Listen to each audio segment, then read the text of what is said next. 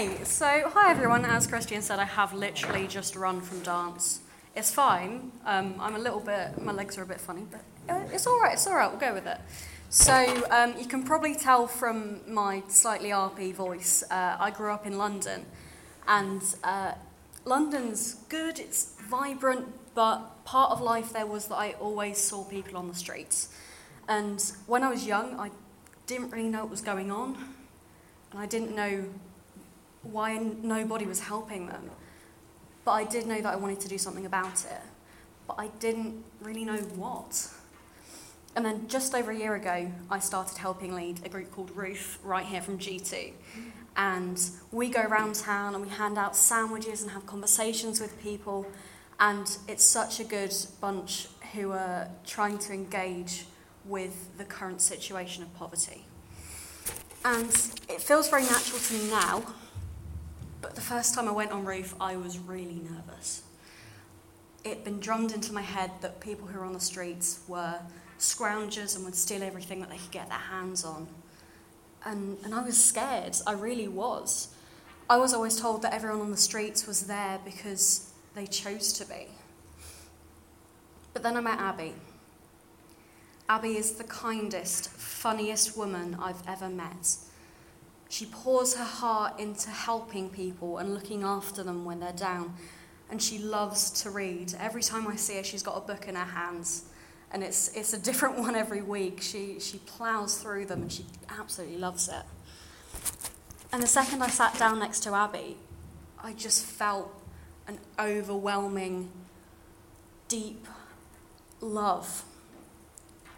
And I can only describe that to be the Holy Spirit working in that place at that time. And I'm not going to pretend that poverty is pretty, because it isn't. It's nasty and it's messy.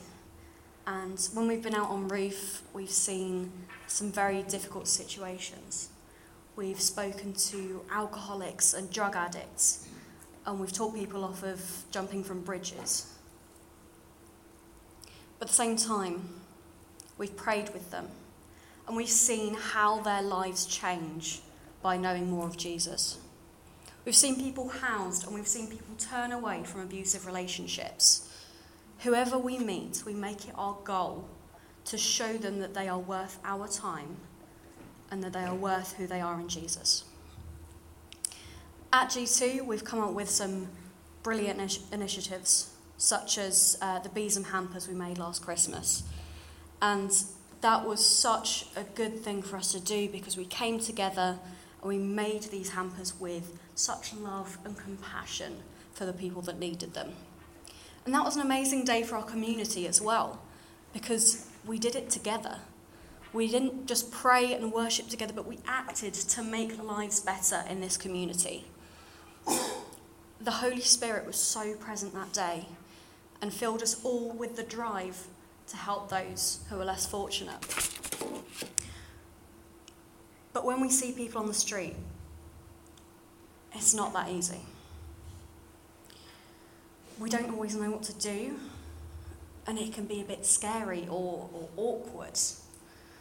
Sometimes we go up to them and we'll pass some change or a sandwich, but you aren't really sure what to say.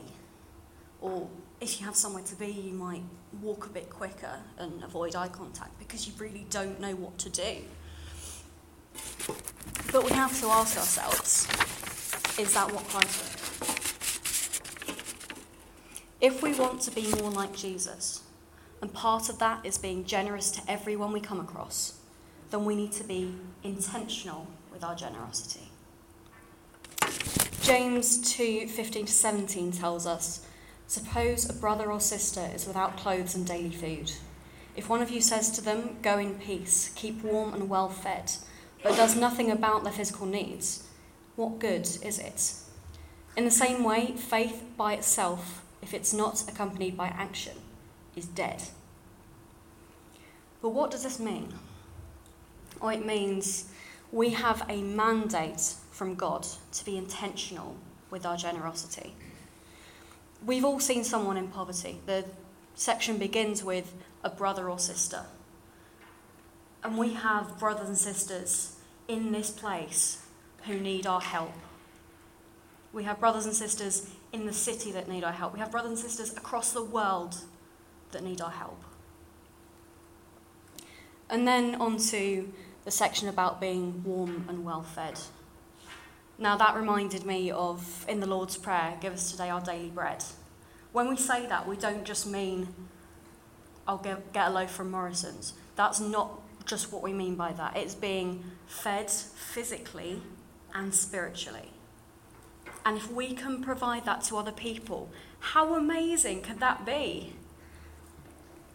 And then on to the last bit, which I think is so powerful.